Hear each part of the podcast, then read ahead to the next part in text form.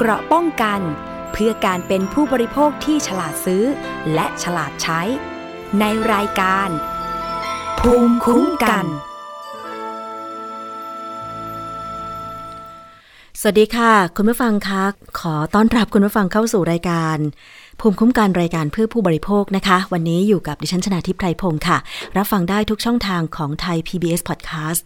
ไม่ว่าจะเป็นเว็บไซต์หรือว่าแอปพลิเคชันนะคะ และนอกจากนั้นยังสามารถติดตามรายการของเราผ่านสถานีวิทยุต่างๆ ที่กำลังเชื่อมโยงสัญญาณอยู่ในขณะนี้หลาย ๆ จังหวัดด้วยนะคะ มีประเด็นข้อสงสัยหรือว่าอยากจะพูดคุยนะคะ ส่งข้อมูลมาถึงรายการภูมิคุ้มกันเพื่อผู้บริโภค ยินดีค่ะ เข้าไปติดตาม Facebook ของไทย PBS Podcast ได้นะคะ ที่ www facebook.com/thaipbspodcast ไปกดถูกใจกันได้ หรือว่ายังมีโซเชียลมีเดียอื่น ๆ นะคะ ไม่ว่าจะเป็น Twitter รวมถึง Instagram หรือ IG ด้วยนะคะ ประเด็นที่เราจะคุยกันในวันนี้ค่ะ ก็เป็นประเด็นที่หลายคนคงได้ติดตามกันมาต่อเนื่องประมาณวันถึงสองวันที่ผ่านมานะคะ จากกรณีที่มีการควบรวมกิจการของบริษัทโทรคมนาคมอันดับ 2 และอันดับ 3 ของไทยนะคะ ซึ่งในตลาดการให้บริการโทรศัพท์มือถือในประเทศไทยเนี่ยก็มีอยู่ 3 เจ้าใหญ่ ๆ ก็คือที่มี ผู้ใช้บริการอยู่เป็นอันดับหนึ่งก็คือ AIS นะคะ อันดับ 2 ก็คือบริษัท True และอันดับ 3 ก็คือ d t แทนะคะ แต่ปรากฏว่าเมื่อวานนี้มีข่าวใหญ่ค่ะ ก็คือการประกาศควบรวมกิจการกันของ d t แทและ True นะคะ ซึ่งหลายคนจับตามองเพราะว่าเรื่องนี้เนี่ย เป็นเรื่องสำคัญในวงการโทรคมนาคม ซึ่งถือว่ามาแรงมากในยุค 4G 5G เพราะอะไร เพราะว่าด้วยเม็ดเงินลงทุนมหาศาลหลักพันล้าน หลักหมื่นล้านนะคะ เรียกว่าหลักหมื่นล้านเลยทีเดียวนะคะ แล้วก็รวมไปถึงการประมูลคลื่นความถี่ ซึ่งก็หมายถึงการใช้ทรัพยากร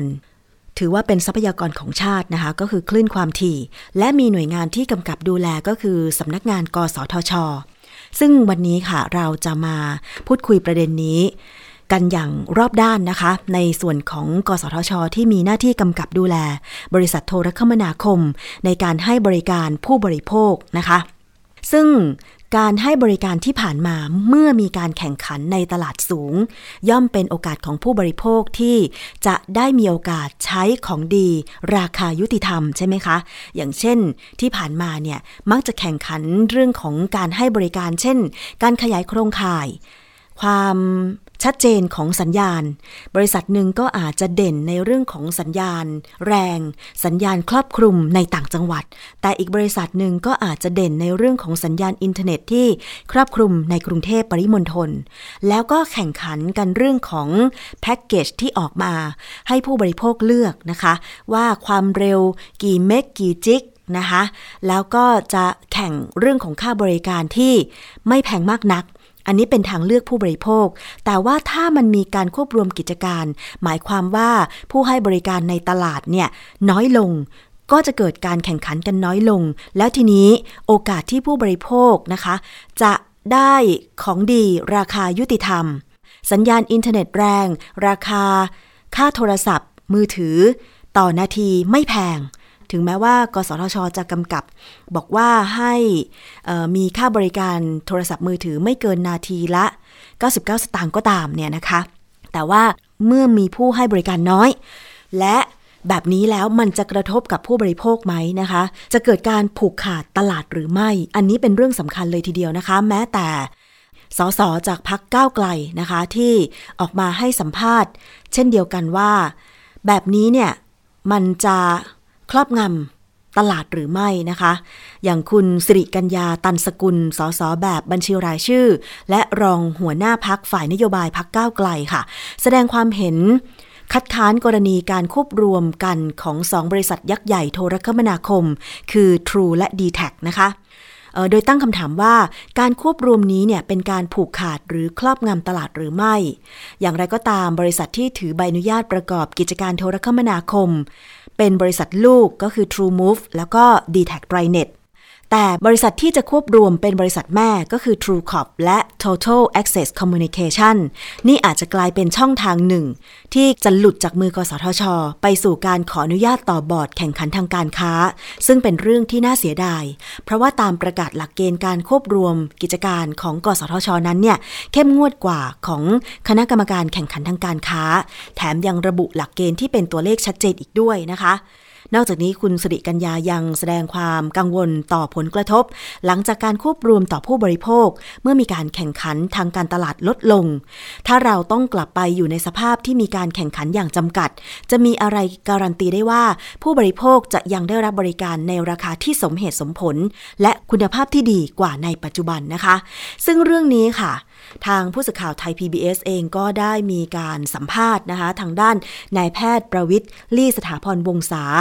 นะคะ หลังจากที่มีการประกาศกันอย่างเป็นทางการของทั้ง True และ d t แทว่าจะมีการควบรวมกิจการกัน ใจความสำคัญน่าสนใจทีเดียวค่ะคุณผู้ฟัง เพราะว่ามีการถแถลงกันอย่างเป็นทางการขึ้นมาเนี่ยนะคะทำให้หลายคนต้องมาคอยดูในวันนี้นะคะว่า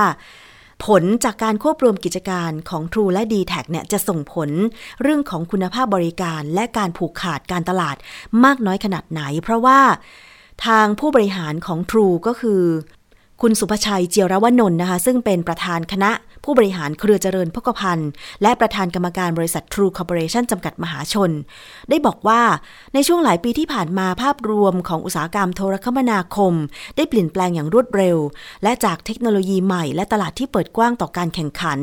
โดยผู้ประกอบการจากอุตสาหกรรมดิจิทัลขนาดใหญ่ ในระดับภูมิภาค เข้ามาเสนอรูปแบบบริการดิจิทัลมากขึ้น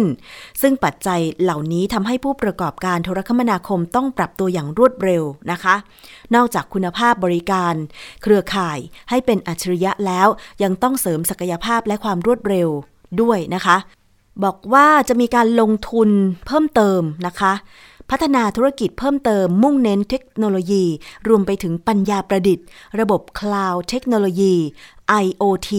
นะคะ อุปกรณ์อัจฉริยะ เมืองอัจฉริยะ digital media solution อันนี้ก็คือในส่วนของ True นะคะ แต่ว่าในส่วนของ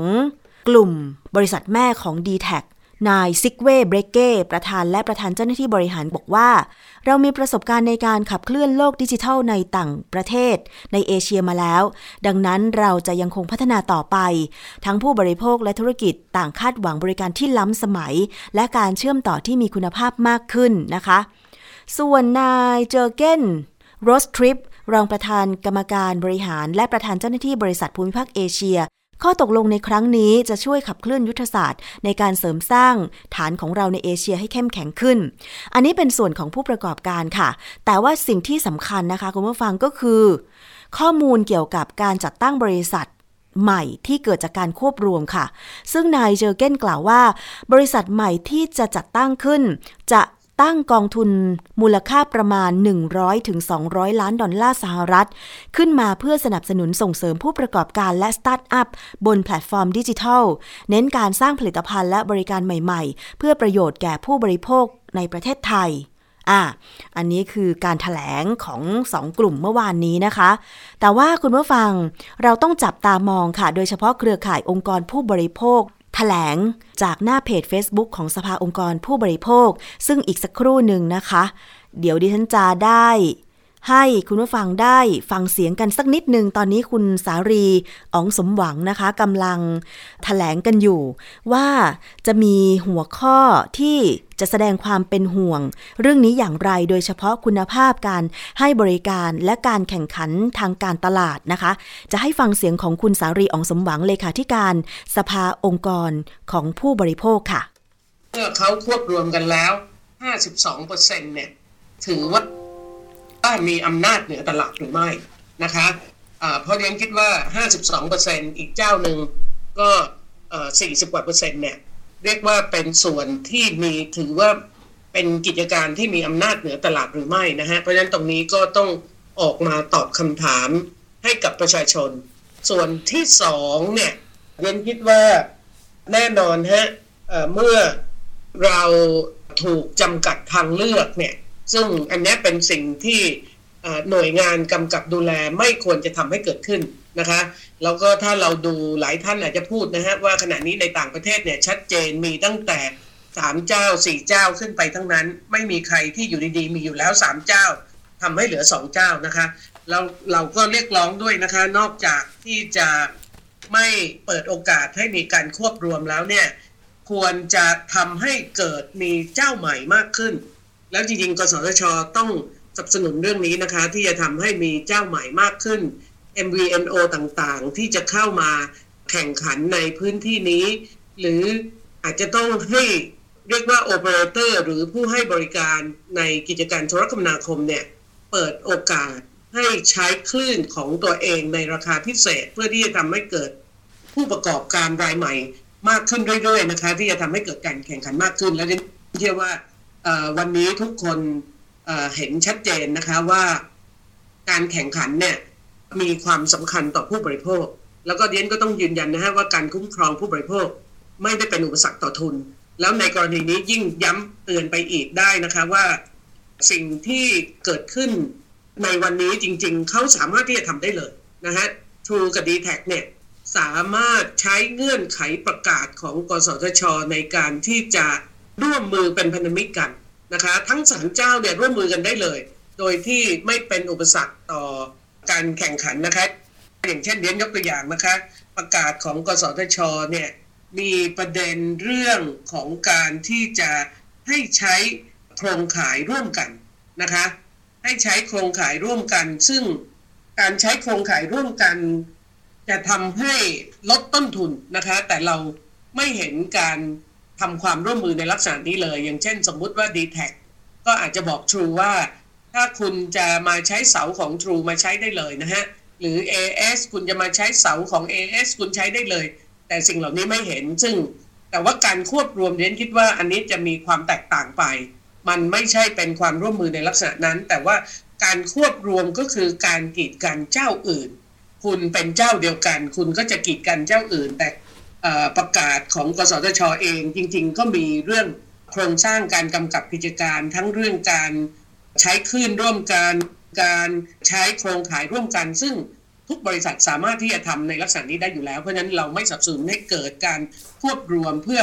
ตัดโอกาสตัดสิทธิ์ตัดทางเลือกของผู้บริโภคนะคะเรียนคิดว่าอันนี้เป็นประเด็นที่สำคัญแล้วก็วันนี้ทุกท่านก็พูดตรงกันนะฮะว่าเราไม่ต้องการเห็นการตัดทางเลือกของผู้บริโภค แล้วก็ถ้ารวมกันแล้วเนี่ย 52%เ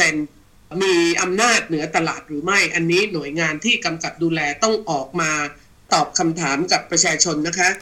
ค่ะ อันนี้ก็คือเสียงของคุณสารีอองสมหวังนะคะ เลขาธิการสภาองค์กรของผู้บริโภค เป็นห่วงกันเกี่ยวกับเรื่องของการควบรวม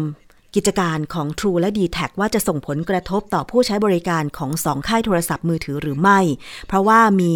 ถ้าควบรวมกันแล้วเนี่ยมีส่วนแบ่งการตลาดถึง 52%ซึ่งมากกว่า AIS ซึ่งมีประมาณ 43 กว่าเปอร์เซ็นต์เนี่ยนะคะ ว่าต่อไปผู้ใช้บริการ True และ d t แทเนี่ย ค่าบริการจะเป็นอย่างไร คุณภาพของสัญญาณจะเป็นอย่างไร ถ้ามีอำนาจเหนือตลาด โดยที่ลักษณะนี้เนี่ยนะคะ ต่อไปจะกำหนดราคาเอาเองแบบที่หน่วยงานอย่างกสทช ไม่สามารถกำกับดูแลได้ตามกฎหมาย ที่จะให้ราคา ของการใช้บริการโทรคมนาคมที่เป็นธรรมหรือไม่ เพราะว่ามันส่งผลระยะยาวนะคะ เพราะว่าทั้งสองบริษัทนี้เนี่ยเมื่อมีการประกาศควบรวมคือบริษัทแม่ แต่บริษัทที่ไปประมูลคลื่นกับกสทช เพื่อประกอบกิจการโทรคมนาคม โทรศัพท์มือถือเนี่ยเป็นบริษัทลูก อันนี้มันน่าจะมีความเกี่ยวพันกันอยู่หลายทอดเหมือนกันนะคะ แต่ทีนี้เรามาดูลักษณะ โดยละเอียดของการควบรวมกิจการของสองบริษัทนี้ค่ะว่า มีลักษณะการควบรวมกิจการเป็นอย่างไรนะคะ มีเสียงของนายแพทย์ประวิทย์ลี่สถาพรวงศากรรมการกสทช ด้านการคุ้มครองผู้บริโภคไปฟังกันค่ะ ในภาพรวมต้องเรียนอย่างนี้ครับว่า การธุรกิจเนี้ยมีเทเลนอกับ CP นะครับเป็นผู้ถือหุ้นใหญ่เป็นผู้ถือหลัก แต่เขาถือหุ้นในบริษัทรองลงมาก็คือ TrueCom กับ Total Access Communication ซึ่งทั้งสองบริษัทนี้ไม่ใช่ผู้รับอนุญาตจากกสทชนะครับแต่ว่าทั้งสองบริษัทเนี้ยไปถือหุ้นอีกชั้นหนึ่งลำดับรองลงมาที่ d t แท t r i n e t กับ TrueMove ซึ่งสองบริษัทเนี้ยถึงจะเป็นผู้รับอนุญาตจากกสทช และชนะประมูลขึ้นความถี่ ดังนั้นเนี่ย CP กับชลนเนี่ยน่าจะเห็นพ้องต้องการแล้วว่าจะรวมกันในส่วนของธุรกิจโทรคมนาคมในประเทศไทย ก็พยายามที่จะขับเคลื่อนให้เกิดการรวมระหว่าง True Corp กับ Total Access Communication ถ้ารวมสำเร็จเนี่ย True Corp ก็จะหายไป Total Access Communication ก็จะหายไป เกิดบริษัทใหม่ เป็นของพันธมิตรระหว่างกัน ซึ่งบริษัทเนี้ยจะเป็นผู้ถือหุ้นใหญ่ใน d t แท t r i n e t กับ TrueMove อีกทีหนึ่ง แล้วถามว่า d t แท t r i n e t กับ TrueMove จะรวมกันไหมยังตอบไม่ได้นะครับ อยู่ในขั้นตอนการออกแบบและการเจรจา รู้แต่ว่าความพยายามในชั้นนี้คือการรวมระหว่าง True Corp กับ Total Access Communication ครับ ทั้ง True Corp แล้วก็ทั้ง Total Access Communication เนี่ย เป็นบริษัทที่ประกอบธุรกิจเดียว คือธุรกิจโทรคมนาคมและกระจายเสียงนะครับดังนั้นเนี่ยอย่างไรเสียก็อยู่ภายใต้กับกสทชนะครับแต่แตกต่างจาก SBX ซึ่งพยายามจะขยายธุรกิจมากกว่าเรื่องธนาคารนะครับซึ่งอันนั้นเนี่ยก็อยู่นอกขอบเขตของธนาคารในประเทศไทย แต่ธุรกิจของ True Corp กับในส่วนของ Total Access เนี่ยอย่างไรเสียยังได้แต่กับของกสทช เพียงแต่ว่าถ้ามีการรวมตัวกันปั๊บเนี่ยก็จะทำให้ทั้ง True Move กับ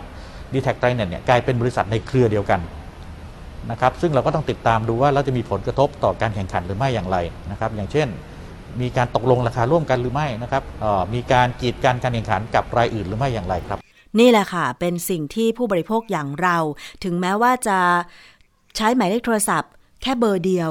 เดือนหนึ่งอาจจะใช้แพ็กเกจโทรศัพท์แค่เดือนละประมาณ 199 บาท 299 บาท 699 บาท แต่ว่าทั้งหมดค่ะคุณผู้ฟัง ถ้าอนาคต 2 บริษัทนี้ควบรวมกันแล้ว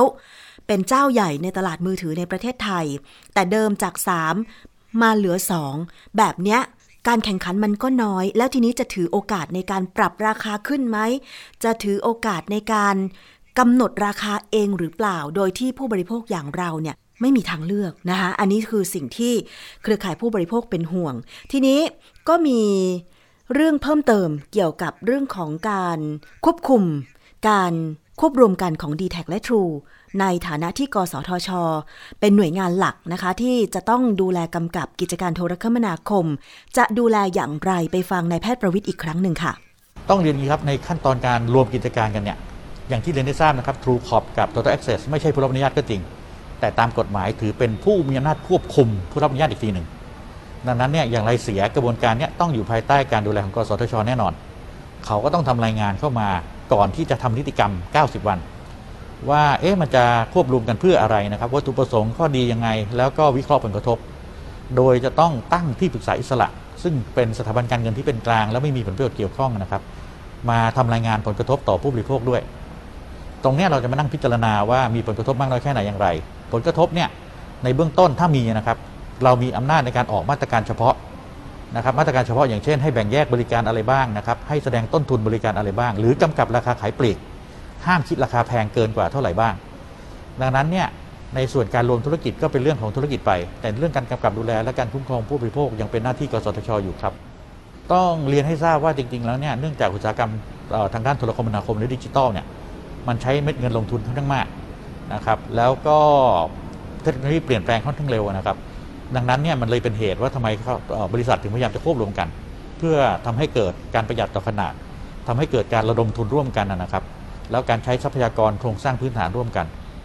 แต่ปัญหาก็จะเกิดขึ้น เพราะจะทำให้การแข่งขันน้อยลงนะครับ ก็จะทำให้เกิดผลกระทบต่อตลาดยกตัวอย่างเช่นถ้าเหลือผู้ให้บริการรายใหญ่เพียง 2 รายจริงเนี่ย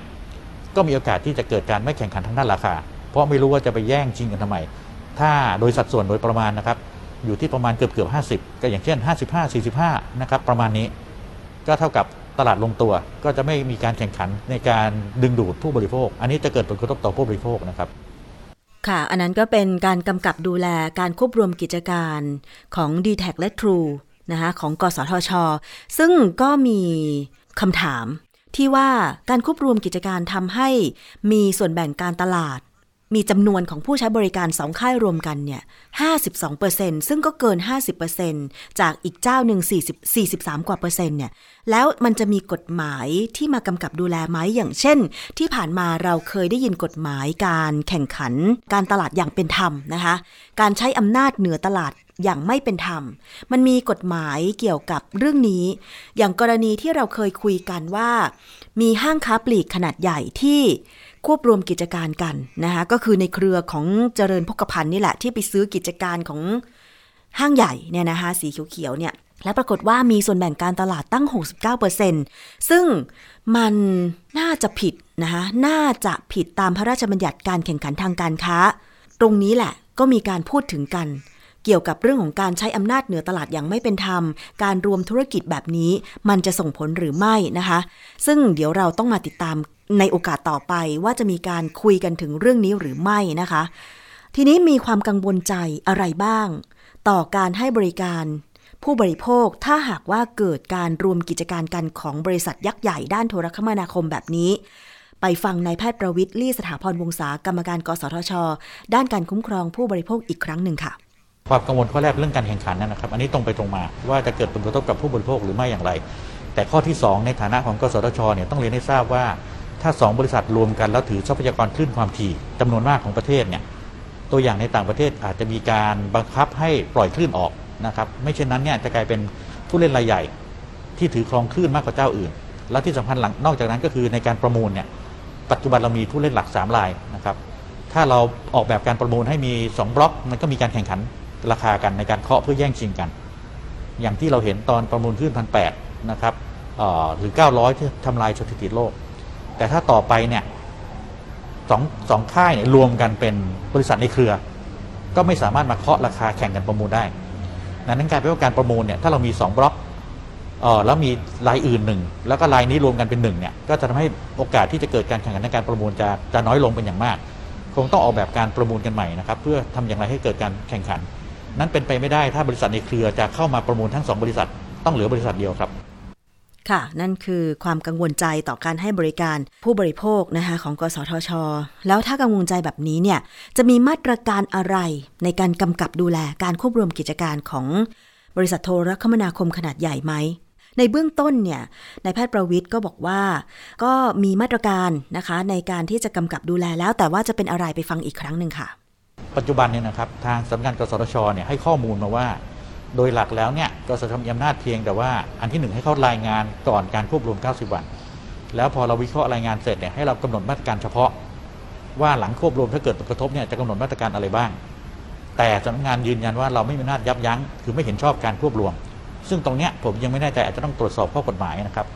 เพราะไม่เช่นนั้นเนี่ยจะกลายเป็นว่าในอนาคตจะเกิดกรณีลักษณะนี้ คือควบรวมกันไปเรื่อยๆ โดยที่เรากำกับดูแลไม่ได้ ได้เพียงแต่แก้ปัญหาปลายทาง ก็คือออกมาตรการเฉพาะ ปัญหาต้นทางที่แท้จริงก็คือการผูกขาดให้เกิดรายใหญ่ในตลาดนะครับในต่างประเทศจริง ๆ แล้วเนี่ยยกตัวอย่างในอเมริกาหรือยุโรปประเทศที่เจริญแล้วเนี่ยจริง ๆ มีแต่จะคำสั่งให้แตกบริษัทใหญ่เป็นบริษัทเล็ก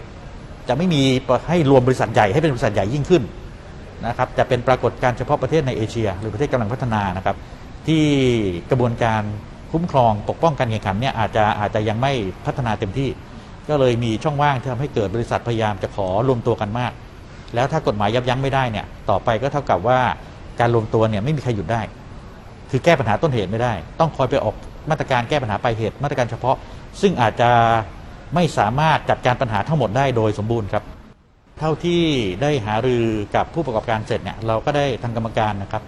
ก็ได้มีนโยบายมอบหมายไปทางสำนักงาน อันที่หนึ่งเนี่ย ให้จัดตั้งคณะทำงานติดตามความคืบหน้าของการรวมกิจการ อาจจะให้ทางทั้งสองรายเนี่ยรายงานข้อมูลทุกเดือนทำนองนี้นะครับ แล้วเราจะได้มาดูว่าทิศทางการรวมกิจการจะเป็นลักษณะไหน เราจะได้ออกมาตรการกำกับดูแลได้ถูกต้อง แต่อันที่สองเนี่ยอย่างที่บอกว่าถ้าสำนักงานยืนยันว่าเราไม่มีอำนาจในการยับยั้งการรวมกิจการเนี่ยก็จะให้ไปเชิญนะครับ เชิญอันที่หนึ่งคือเชิญกรตอันที่สองคือเชิญกรรมการแข่งขันการค้า หรือกขค กับกสทชเนี่ยมาหารือร่วมกัน ว่าพฤติการลักษณะเนี้ยเราสามารถใช้กฎหมายฉบับใดได้บ้าง ในการจัดการเพื่อให้เกิดผลกระทบน้อยที่สุดนะครับ ค่ะ นั่นคือเสียงของนายแพทย์ประวิทย์ลี่สถาพรวงศานะคะ ถึงมาตรการเบื้องต้นที่กสทช จะติดตามกำกับดูแลนะคะ True และ d t แทในการควบรวมกิจการกัน เดี๋ยวเราต้องมาดูกันนะคะ แต่ว่าตอนนี้ค่ะ ก็มีคำถามจากผู้ใช้บริการทั้ง True และ d t แทว่า อนาคตเนี่ยจะเป็นอย่างไร เพราะว่าดิฉันเองใช้ True นะแล้วก็มีคำถามที่ถามเข้าไปในเพจ Facebook ของสภาองค์กรผู้บริโภค การถแถลง ข้อเรียกร้องนะคะต่อกรณีการควบรวมกิจการเนี่ยนะคะว่ามันจะกระทบกับผู้บริโภคหรือไม่อย่างไรแล้วเราจะทำอย่างไร ว่าเอ๊ะจะกระทบกับทั้ง 3 ค่ายหรือไม่ ไม่เฉพาะผู้ที่ใช้ d t แทหรือว่า True นะแต่ถามรวมไปถึงผู้ใช้ AAS ด้วย ซึ่งก็หมายถึงเราทุกคนน่ะที่เปิดหมายเลขโทรศัพท์กับทั้ง 3 ค่ายนี้ว่า แล้วถ้าการแข่งขันทางตลาดไม่มี การกำหนดราคาโดยผู้ประกอบการ มันจะทำให้ค่าโทรศัพท์ ค่าอินเทอร์เน็ตของเราสูงขึ้นหรือไม่ สูงขึ้นหรือไม่นะคะซึ่งก็มีบทวิเคราะห์ส่วนหนึ่งค่ะ ไม่เฉพาะจะกระทบกับผู้ใช้บริการก็คือผู้บริโภคเท่านั้น แต่ว่าพนักงานในส่วนของสองบริษัทอาจจะกระทบด้วยคุณผู้ฟังนะ เราต้องมาดูกันมีมีบทวิเคราะห์ตรงนี้ค่ะ เขามองว่าไม่เป็นผลดีต่อลูกค้าและพนักงานของ d t แทนะคะ มีแหล่งข่าวในวงการโทรคมนาคมบอกว่า ธุรกิจโทรคมนาคมเนี่ยต้นทุนที่สูงที่สุดอยู่ที่โครงข่าย ต้องใช้เงินลงทุนหลักหมื่นล้านบาทต่อปี ดังนั้นการควบรวมกิจการของ True และ d t แทเป็นเรื่องที่ Financial เป็นเรื่องที่ Financial ดีสำหรับผู้ให้บริการก็คือประหยัดเงินลงทุนนะคะ ในแง่ผู้ถือหุ้นก็ได้ผลดี เพราะมีคำเสนอซื้อที่ราคาสูงกว่าตลาดประมาณ 15-17%แต่คนที่มีแนวโน้มเสียประโยชน์ที่สุดก็คือผู้บริโภค โดยที่น่ากระทบมากที่สุดก็คือลูกค้า d t แทซึ่งตอนนี้กำลังสับสนว่าจะอย่างไรต่อไป ขณะที่ลูกค้าของ True และ AIS เหมือนเดิมแน่นอน ดังนั้นการจะย้ายค่ายจาก d t แทก็มีทางเลือกเดียวก็คือ ย้ายไป AIS แปลว่าจำนวนผู้ให้บริการน้อยลงนะคะ ระหว่าง กระบวนการควบรวมเนี่ยผู้บริโภคมีโอกาสเสียประโยชน์สูงสุด เพราะมีความเป็นไปได้สูงที่ d t แทจะชะลอการลงทุน ชะลอการออกบริการใหม่ ชะลอเรื่องโปรโมชั่นด้านการแข่งขัน เพื่อรอดูความชัดเจน จากการควบรวมกิจการนี้นะคะ อีกส่วนหนึ่งที่หลายคนมองข้ามไปก็คือพนักงานของ d t แทค่ะ ซึ่งหากมีการควบรวมบริษัทจริง มีพนักงานที่ทับซ้อนกันทิศทางจะเป็นอย่างไร การลดพนักงานลง ก็ไม่ช่วยประหยัดต้นทุน เพราะอย่างที่บอกไปว่าต้นทุนสูงสุดของกิจการโทรคมนาคมก็คือการลงทุนด้านโครงข่ายนะคะด้านเสาด้านสัญญาณต่างๆ และเป็นปัจจัยที่ทำให้ไม่เกิดผู้ให้บริการรายเล็กในไทย เพราะลงทุนมหาศาลนั่นเอง ต้องเป็นคนที่มีทุนมหาศาลเป็นหมื่นหมื่นแสนแสนล้านเท่านั้นถึงจะลงทุนได้นะคะ สำหรับการควบรวมกิจการโทรคมนาคม ปัจจุบันเนี่ยกลายเป็นบริการสาธารณูปโภคขั้นพื้นฐานไปแล้ว เพราะว่าเราทุกคนต้องใช้โทรศัพท์และอินเทอร์เน็ตใช่ไหมคะ มีโครงข่ายทับซ้อนกันกว่า 90%ดังนั้นการควบรวมของ True และ d t แทจึงไม่น่าจะช่วยให้โครงข่ายครอบคลุมมากขึ้น คุณภาพจึงไม่น่าจะแตกต่างไปจากเดิม เรียกง่าย ๆ ก็คือ True d t แทมีโครงข่ายอะไรเท่าไหร่ ควบรวมกิจการไปก็ไม่ได้หมายความว่าเขาจะขยายโครงข่ายให้มากขึ้น เพราะว่ามันมีต้นทุนของเขาอยู่แล้ว ที่เดิมมีฐานอยู่แล้วนั่นเองใช่ไหมคะในทางกลับกัน การควบรวมอาจใช้เวลา 2-3 ปีกว่าจะเสร็จเรียบร้อย เพราะทั้งสองมีลักษณะที่แตกต่างกันพอสมควรหนึ่งก็คือว่า True เป็นบริษัทคนไทย มีลักษณะการทำงานแบบ เถ้าแก่ ส่วน d t แทอยู่ภายใต้การทำงานของบริษัทแม่ก็คือเทเลนอร์รัฐวิสาหกิจจากนอร์เวย์เน้นการเปิดเผยโปร่งใสตรวจสอบได้ มีบอร์ดบริหารที่ชัดเจน 2 ก็คือการนับจำนวนลูกค้า d t แทชัดเจน เปิดเผยตามแบบของเทเลนอร์ส่วน True มีการนับรวมลูกค้า Convergent จากหลายบริการในเครือนะคะอะอันนี้ก็อย่างที่บอกไปว่าเดี๋ยวมาติดตามกันนะคะว่าการควบรวมครั้งนี้เนี่ย จะส่งผลกระทบด้านคุณภาพบริการและก็ราคา ค่าบริการโทรคมนาคมหรือไม่นะคะ อันนี้เป็นบทวิเคราะห์เป็นบทวิเคราะห์บางส่วนเท่านั้น แต่ว่าดิฉันจะขอนำกลับไปที่การถแถลงข่าวของสภาองค์กรผู้บริโภคอีกครั้งหนึ่งนะคะ ไปฟังคุณสารีอองสมหวังเลขาธิการสภาองค์กรผู้บริโภคอีกครั้งหนึ่งค่ะ กิจการแบบนี้ได้เลยคณะรัฐมนตรีก็ต้องลงมาแทรกแซงค่ะ พอการแข่งขันที่ลดลงแบบนี้ ทางองค์กรห่วงเรื่องการหัวราคาค่าบริการหรือไม่ครับ อันนี้คือสิ่งที่จะเกิดขึ้นเลยนะคะ หากรัฐจะใช้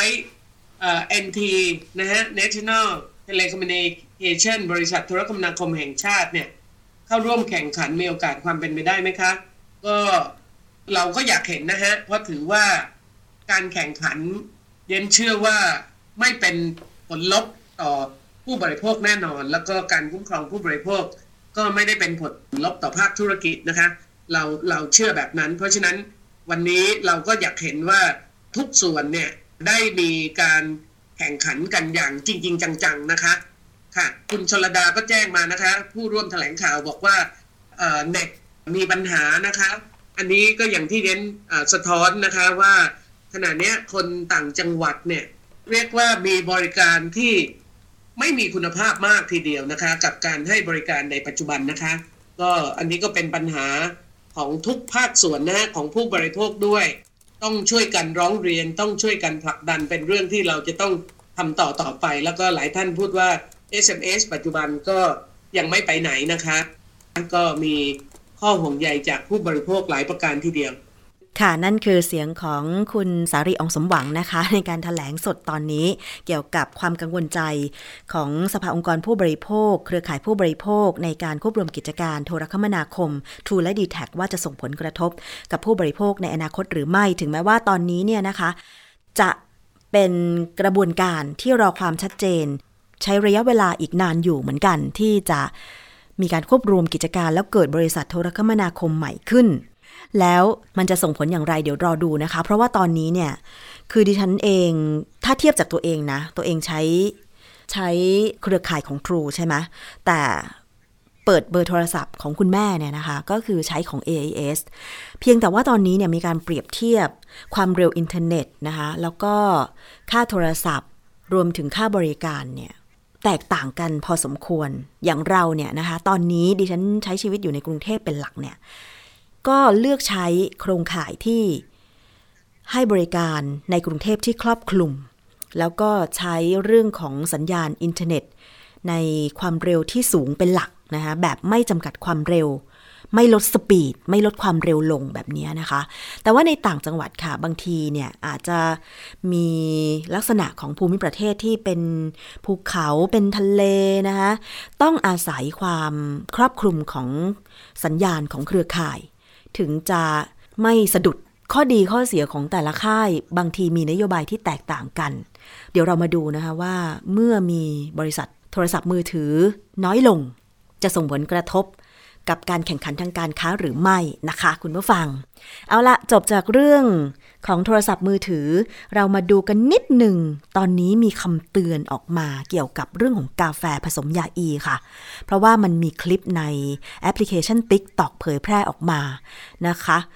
นายวิชัยชัยมงคลเลขาธิการคณะกรรมการป้องกันและปราบปรามยาเสพติด หรือเลขาธิการปปสค่ะ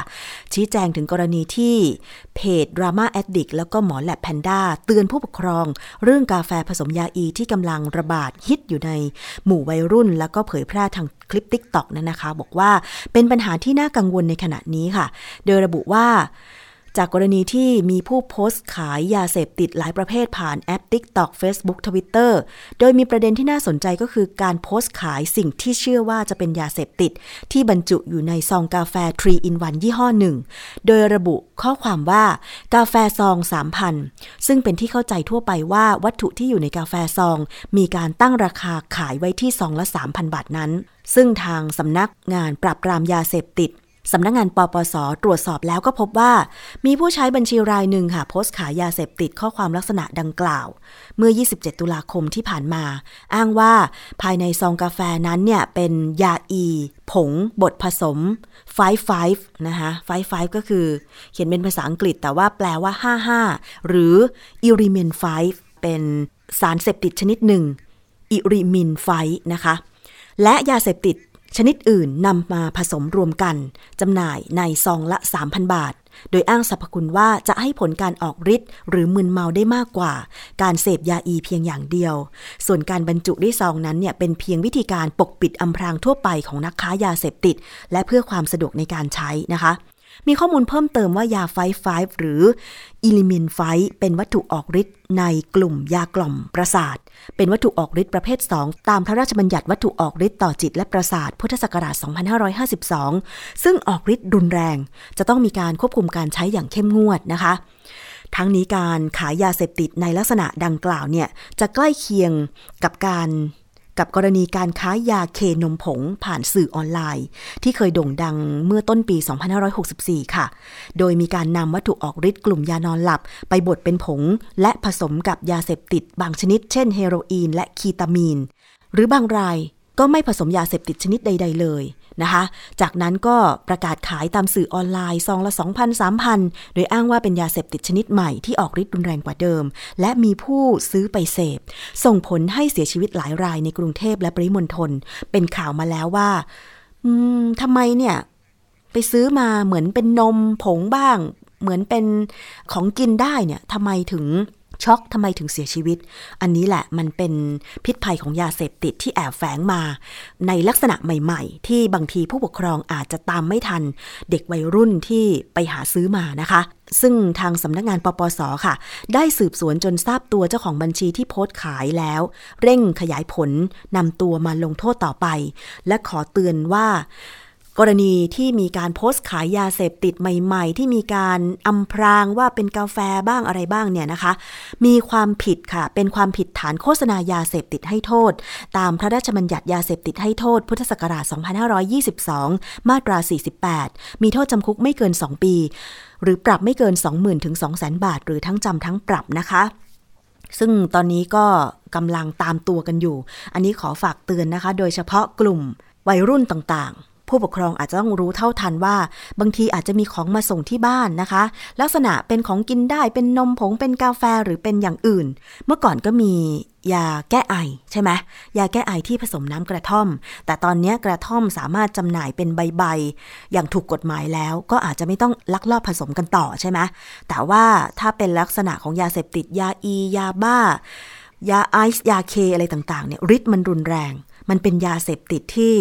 แม้ได้รับเพียงปริมาณน้อยนิด ก็ทำให้ช็อกเสียชีวิตได้ อย่างมีข่าว ก่อนหน้านี้ประมาณสักสองสามสัปดาห์ที่ผ่านมานะ ที่บอกว่ามีตำรวจคนหนึ่งในภาคใต้อะค่ะ กินกาแฟ3 in 1 เป็นซองนี่แหละ แต่ว่าช็อกนะคะมีอาการทุรนทุรายช็อกนะคะ ซึ่งกำลังสืบกันว่ากาแฟนั้นเป็นกาแฟผสมยาเสพติดหรือไม่ ขนาดตำรวจก็ไม่รู้ว่า เผลอไปกินกาแฟนั้นหรือว่าได้มาจากไหนไม่แน่ใจ เพราะว่าเราเคยนำเสนอนะคะ อย่างไทย PBS ศูนย์ข่าวภาคใต้ก็เกาะติดเรื่องนี้เหมือนกันนะคะว่ามีการขายกันแพร่ระบาดมากเลย เพราะฉะนั้นค่ะคุณผู้ฟัง กาแฟ3 in 1ซองซองธรรมดา ในในซองใหญ่เนี่ยบรรจุซองเล็ก 50 ซองบ้างอะไรบ้างอะราคาหลักร้อยบาทนะ ไม่ใช่ราคาหลักพัน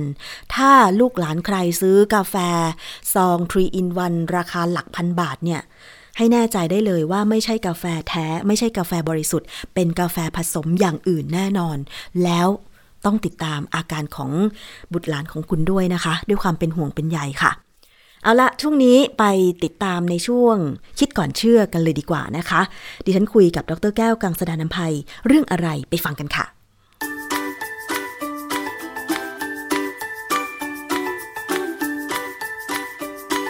ช่วงคิดก่อนเชื่อ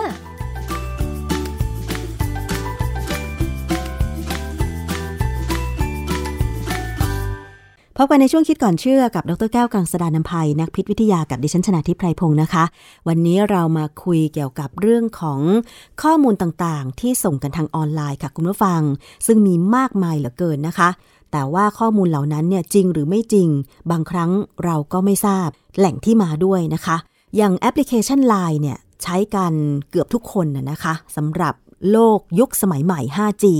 แต่ว่าข้อมูลที่ถูกส่งมานั้นเนี่ยไม่ใช่แค่เป็นการติดต่อสื่อสารระหว่างบุคคล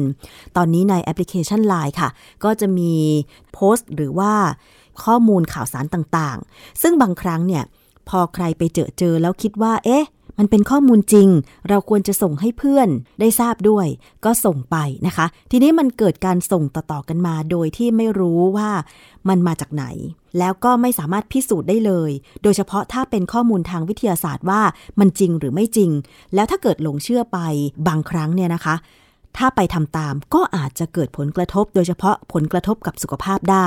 อย่างกรณีหนึ่งที่เคยส่งต่อกันมาก็คือ ความเชื่อเรื่องสบู่เหลว แต่เป็นข้อมูลเรื่องอะไร วันนี้ต้องมาถามกับอาจารย์แก้ว และขอคำอธิบายทางวิทยาศาสตร์กันค่ะ อาจารย์คะ มันมีการส่งต่อข้อมูลกันทางไลน์โดยเฉพาะการดูแลรักษาสุขภาพ ห้ามโน่นห้ามนี่ ไม่ควรกินโน่นกินนี่ หรือว่าไม่ควรใช้โน่นใช้นี่ แต่ว่าพิสูจน์ไม่ได้เลยว่าข้อมูลเหล่านั้นจริงหรือไม่จริง วันนี้อยากจะมาถามอาจารย์ค่ะ ครับคือวันหนึ่งเนี่ยผมก็ได้รับข้อมูลจาก คนรู้จักนะเขาสงสัยว่าสบู่เหลวเนี่ยอาบเข้าไปแล้วเนี่ยมันจะทำให้ตายเร็วขึ้นกว่าเดิมเหรอเพราะว่ามีการแชร์ข้อมูลกันมากถ้าในความจริงเนี่ยเรื่องของสบู่เหลวเนี่ยเป็นเรื่องเก่ามากๆแล้ว คือต้นตอของเรื่องการแชร์เกี่ยวกับสบู่เหลวเนี่ยมันมีตั้งแต่พศ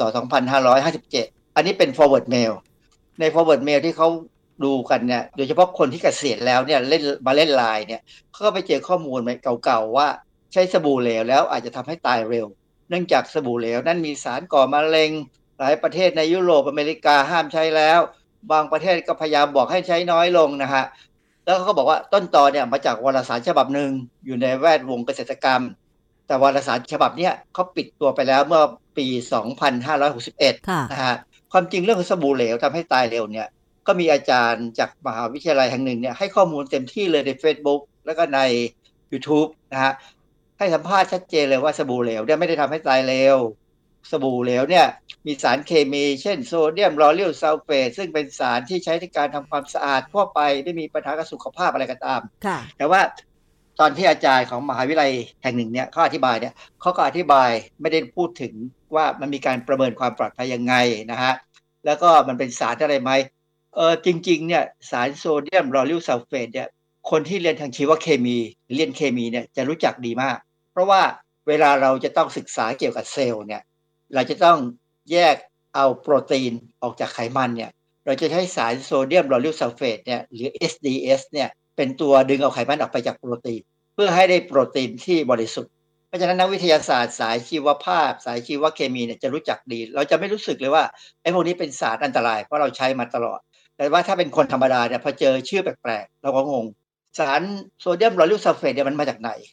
ลอริลซัลเฟตลอริลมาจากคำว่าลอริกกรดลอริกกรดลอริกเนี่ยเป็นกรดซึ่งมีอยู่ในน้ำมันมะพร้าวก็มีในน้ำมันปาล์มก็มี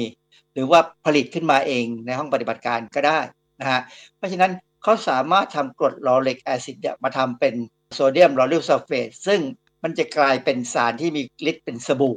สารที่มีฤทธิ์เป็นสบู่เนี่ยหมายความว่าโมเลกุลเนี่ยเขามีส่วนหนึ่งที่จับกับไขมันได้ดี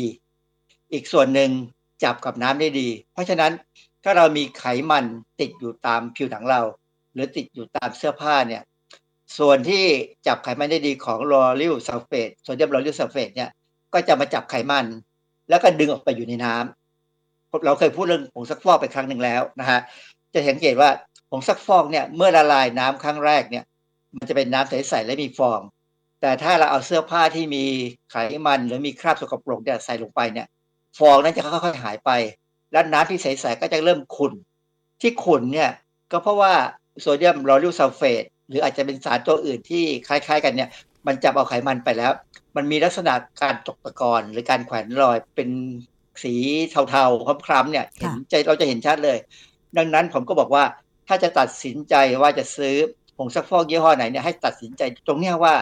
มันสามารถทำให้น้ำเนี่ยคล้ำดำได้ดีกว่ากันไหม เรื่องกลิ่นไม่จำเป็น เพราะว่ากลิ่นไม่มีประโยชน์ค่ะ ประเด็นว่าถ้าเราเกิดเห็นข่าวแบบเนี้ยข่าวแบบที่มันน่าจะเก่าๆแล้วแต่ว่ามีการส่งไปในไลน์หรือในเว็บอื่นก็ตามเนี่ยนะ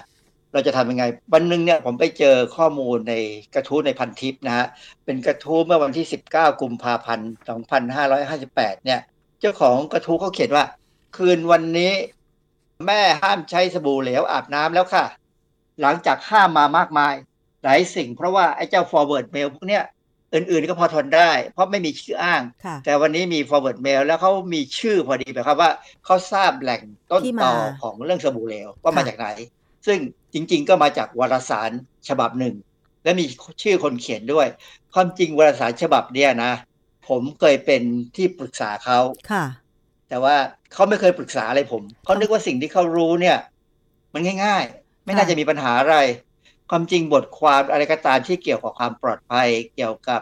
วิทยาศาสตร์เนี่ยเขาควรจะปรึกษาที่ปรึกษาค่ะที่กลายเป็นว่าเอาชื่อผมไปใช้เป็นที่ปรึกษาเฉยแต่ไม่เคยปรึกษาเลยๆไม่เคยปรึกษาเลย เพราะฉะนั้นในความจริงผมยินดีให้คำปรึกษาด้วยซ้ค่ะำนะฮะก็ปรากฏว่าวารสารนี้ปิดตัวไป เมื่อ2561แต่ตอนนี้ยังมีออนไลน์อยู่อ๋อเหรอคะเขาก็ไม่ได้ทำวารสารแล้ว แต่ว่าเขาก็ให้ข้อมูลหรือทำพวกเอกสารสำหรับที่ใช้ในทางด้านเกษตรกรรมธรรมชาติ ซึ่งความจริงวารสารนี้เป็นวารสารที่ดีมากนะค่ะผมเห็นเนื้อหาเนี่ยดีมากเกือบทุกอย่างเลยยกเว้น เรื่องที่เกี่ยวกับวิทยาศาสตร์บางเรื่องเนี่ย ที่เขาไม่ชำนาญแล้วเขาเขามั่วเขียนเองนะฮะก็เสียดายเสียดายที่ว่าเขาทำอย่างนี้ แต่ว่าตอนนี้เขาก็ปิดไปก็ไม่ว่ากันทีนี้สิ่งที่สำคัญคือว่า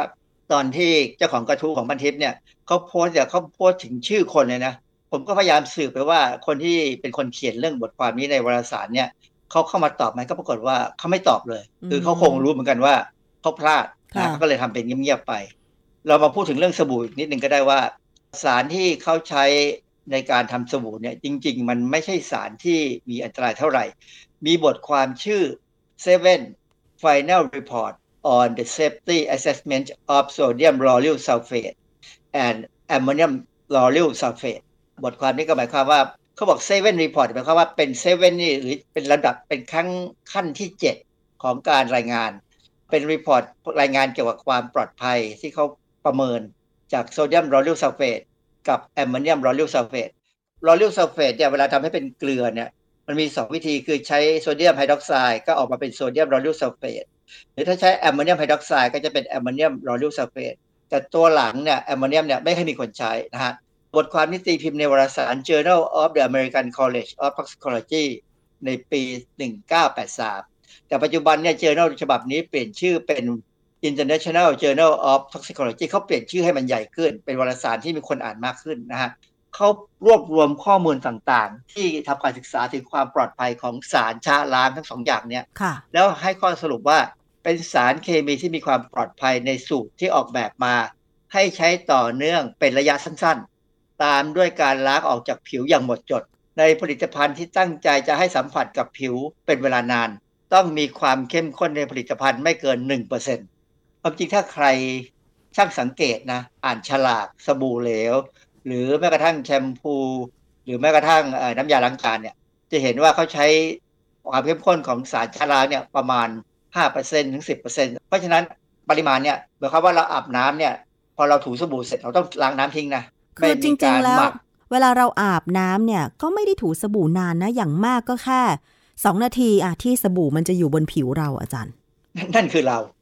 คนทั่วไปเป็นอย่างนั้น แต่มันอาจจะมีคนที่ไม่เป็นอย่างนั้น คือสารพวกเนี่ยถ้าเวลาอยู่บนผิวเนี่ยเขาจะช้าเอาไขมันออกไปค่ะออกมากจนผิวแห้งและเป็นขุย มันมีบางสบู่บางยี่ห้อนะคะ อาจารย์ที่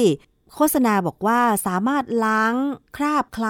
ล้างกลิ่นเหงื่อ แล้วก็กำจัดแบคทีเรีย ซึ่งพอเราใช้แล้วเรารู้สึกว่าผิวมันจะตึงมากกว่าปกติ อันนี้หรือเปล่าที่เขาใช้สารพวกนี้เยอะอะคะอาจารย์ อันนี้อาจจะใส่เยอะเกินไปนะฮะใส่เยอะคือให้ให้ดูเหมือนชัดเจนเลยว่าแต่ว่าอันนี้หมายความว่าคนนั้นต้องผิวมันพอ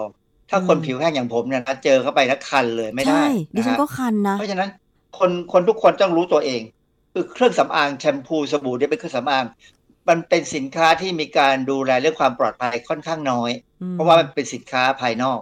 ออยดูแลแค่จดทะเบียนขึ้นทะเบียนเท่านั้นเองก็ดูว่าสารเคมีนั้นไม่มีปัญหานะ แต่เขาจะไม่ได้ดูลึกลงไปถึงมันไม่เหมือนอาหารที่เรากินเข้าไปนะคนละแบบกันค่ะคืออย่างอย่างในที่เขา forward mail กันเนี่ยเขาพูดถึงว่าทำให้เกิดมะเร็งมะเร็งเนี่ยนะผมก็ตามไปดูในเว็บไซต์ของ National Toxicology Program ซึ่งสังกัดกระทรวงสาธารณสุข หรือ NIH ของอเมริกาเนี่ย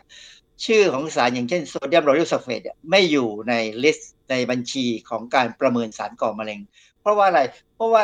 คือผมดูสูตรเคมีของเขาเนี่ยในฐานะที่ผมเป็นนักพิษวิทยาเนี่ยลักษณะโมเลกุล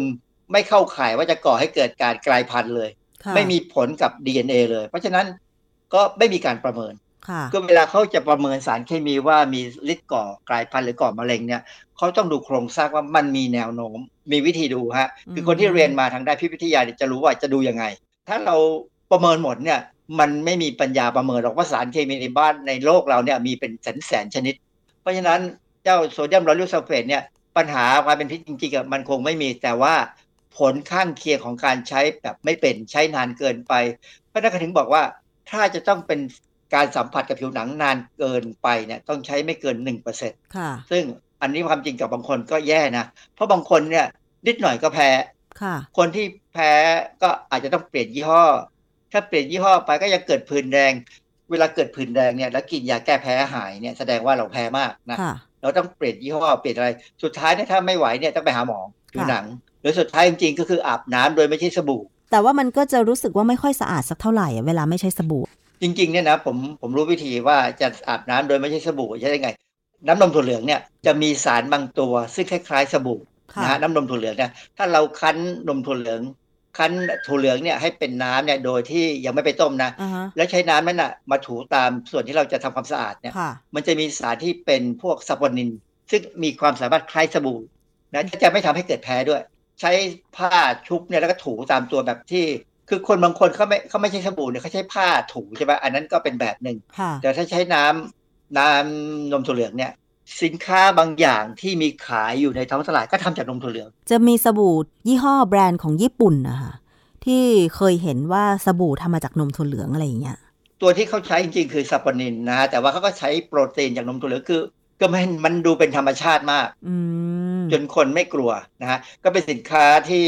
ออกค่อนข้างเรียกว่าอะไร เฮลตี้นะทำดูมีความแบบปลอดภัยเนี่ย คือจริง ๆ แล้วเนี่ย มันก็ดีอะนะ เพราะว่านมถั่วเหลืองนี่ไม่เคยทำให้ใครมีปัญหาหรอกนะถ้าไม่กินเข้าไปบางคนแพ้นมถั่วเหลืองแพ้การกินก็แพ้แต่ว่าเอามาอาบแบบเนี้ยไม่มีปัญหา เพราะฉะนั้นใช้ถั่วเหลืองเนี่ยบดให้เป็นผงแล้วก็เอาน้ำไปผสมหน่อย ก็สามารถใช้ได้แล้วปั่นกับกับเครื่องปั่นเนยนะฮะค่ะก็จะได้มันจะมีฟองให้เห็นเลยอ๋ออามันเป็นจารซาย์โบนินซึ่งเป็นแต่จริบางงๆเป็นคสารนพิษนะ แต่บางคนถ้ามีกากใยของพืชนั้นด้วย แล้วก็เอามาถูผิวเนี่ยอาจจะแพ้ได้ อาจารย์เชื่อไหมดิฉันแพ้เมล็ดอัลมอนด์อะอ๋อถ้าอย่างนั้นถ้าอย่างนั้นก็ต้องคุยกับหมอแล้วล่ะจำได้ว่ามีอยู่ครั้งหนึ่งที่มีคนเขาทำนมอัลมอนด์คือพอเขาบดอัลมอนด์เสร็จปุ๊บใช่ไหมคะ คั้นเอาน้ำครับแล้วมันเหลือกากแล้วมันจะหอมๆอะค่ะ แล้วปรากฏว่าเขาก็เสียดายเขาก็เลยมาแบ่งให้ว่าเนี่ยมันสามารถ อาบน้ำถูผิวแล้วทำให้ผิวนุ่ม ตอนถูมันนุ่มจริงค่ะอาจารย์ พอตื่นเช้ามาผื่นคันทั่วตัวเลย เพราะว่าแพ้อ๋อแสดงว่าเราอาจจะแพ้ของพวกนี้ คือมันมีสารบางอย่างที่เราอาจจะแพ้ได้สารธรรมชาติที่ก็ทำให้แพ้ได้ ซึ่งอันนี้แล้วแต่บุคคลถั่วเหลืองบางคนยังแพ้ไเคยมากๆเนี่ยก็ต้องอาบน้ำแบบชีวจิตที่ไม่ต้องใช้อะไรเลยใช้ผ้าถูอย่างเดียวค่ะ อาจารย์สรุปแล้วสบู่เหลวหรือสบู่ก้อนเนี่ยมีส่วนผสมที่จะก่อให้เกิดอันตรายหรือว่า เป็นไปตามที่เขาแชร์ข้อมูล โดยเฉพาะข้อมูลการก่อให้เกิดมะเร็งอะไรไหมเพราะแบบนั้นคงไม่มี แต่ว่าถ้าเป็นเฉพาะบุคคลอาจจะแพ้ซึ่งอันนั้นก็เป็นเฉพาะบุคคลมากๆเลย ซึ่งอันนี้ต้องคุยกับหมอนะฮะแล้วหมอก็จะแนะนำเองว่าควรจะทำยังไงค่ะ โดยชุดโดยเฉลี่ยและทั่วไปเนี่ยสบู่เหลวไม่น่าจะมีปัญหา แล้วควรจะใช้อย่างที่เขาเขียนเขาจะเขียนฉลากไว้เพียงแต่มันตัวเล็กมากอ่านลำบากอะค่ะเขาจะบอกให้ล้างยังไง คือถ้าทำตามวิธีเขาเนี่ยมันไม่มีปัญหาค่ะ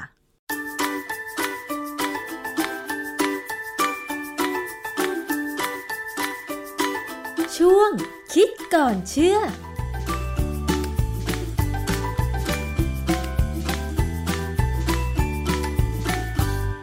และนี่ก็คือช่วงคิดก่อนเชื่อนะคะ ก็จะนำงานวิจัยต่างๆ มาพูดคุยกัน พร้อมทั้งหลักการทางวิทยาศาสตร์ค่ะ ติดตามรับฟังได้กับดรแก้วกังสดานนภัยนักพิษวิทยาในรายการภูมิคุ้มกัน รายการเพื่อผู้บริโภคนะคะ วันนี้ขอบคุณมากเลยสำหรับการติดตามรับฟังทุกช่องทางของไทย PBS Podcast นะคะ แล้วก็ขอบคุณสถานีวิทยุที่เชื่อมโยงสัญญาณรายการภูมิคุ้มกันด้วยค่ะ หมดเวลาลงแล้วนะคะ ดิฉันชนะทิพไพรพงศ์ต้องลาไปก่อน สวัสดีค่ะ